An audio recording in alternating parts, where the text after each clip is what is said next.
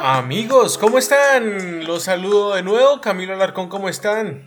Eh, hoy completando un domingo más. 11 de octubre del año 2020 corresponde hoy al domingo número 41 de este viaje de podcast todos los domingos de este año 2020. Hoy he titulado este podcast como Viajando de San Francisco a Vancouver, Canadá. Hey, muchas gracias por estar aquí, de verdad. Ya llevamos 41 domingos sin parar. Qué bonito esto. Eh, dando, dando aquí este contenido de viajeros, nómadas digitales, que me encanta.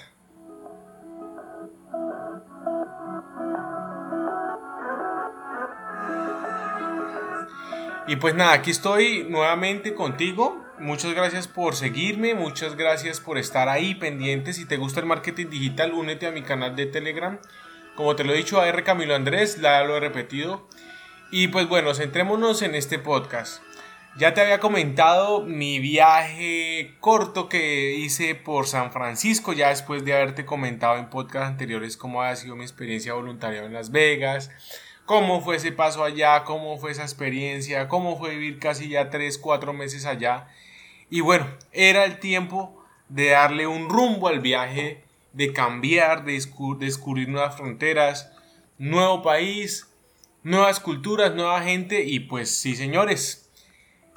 Llegué a Vancouver, Vancouver, Canadá me, recibió realmente muy bien, eh, sin novedades, sin contratiempos un país y por lo menos lo que yo alcancé a conocer de Vancouver muy bonito. Realmente quedé con ganas de ir, igual quiero volver, quiero volver a Canadá.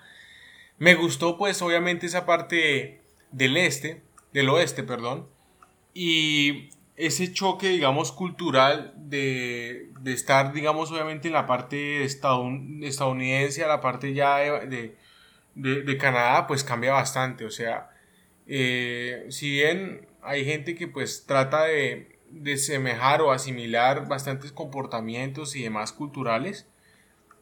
Nada, pues es otro mundo. Vancouver me recibió como, eh, como debería ser una, una, ciudad bien cálida, cosmopolita. Vi bastantes rasgos asiáticos.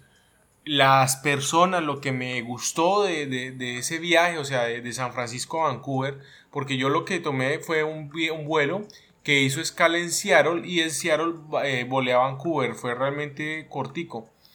Pero eh, exactamente lo que quiero recalcar y resaltar es que la cultura canadiense tiene mucho sentido con el medio ambiente. O sea, digamos, no sé si fue mi percepción, pero el canadiense cuida, ama y valora mucho ese sentido de, de reciclar, ese sentido de, de, esmerarse, pues obviamente por el tema ambiental. Eso lo vi allá.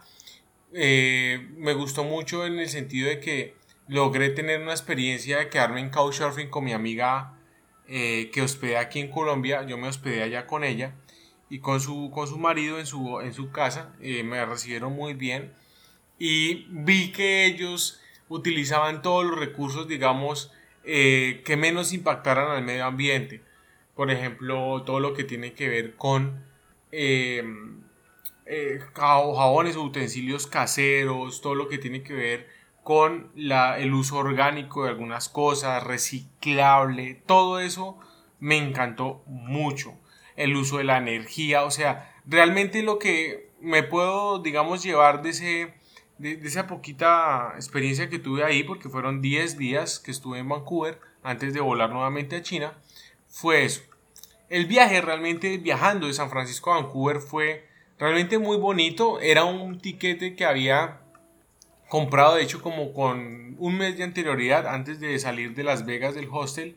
Y eh, me gustaba mucho porque bueno va a ser una escala de todas maneras la escala en Seattle en Washington State eh, no, no me alcanzó obviamente para explorar más este estado. Claramente no. Pero sí pues vi la experiencia del transbordo y demás y lo que me gustó es que no tuve ningún, ningún contratiempo en temas de, de, allá de visado, obviamente todos mis papeles en regla, pero no tuve ningún contratiempo en eso, ¿no? Tema de visado, tema, nada de eso. Eso fue lo que más me gustó. sin ningún contratiempo logré tener una bonita experiencia.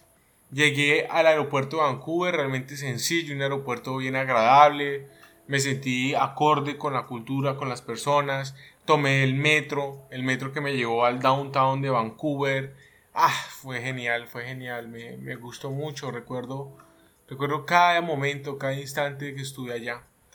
Eh, así que amigos, eso era lo que les quería comentar.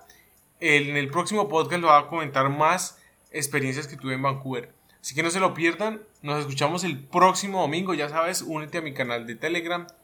En mi canal de YouTube, suscríbete, claro. Ahí va a estar toda la serie. Está de hecho toda la serie ya eh, del podcast y también de eh, los videos, los videos de toda este, esta aventura, el viaje al cambio.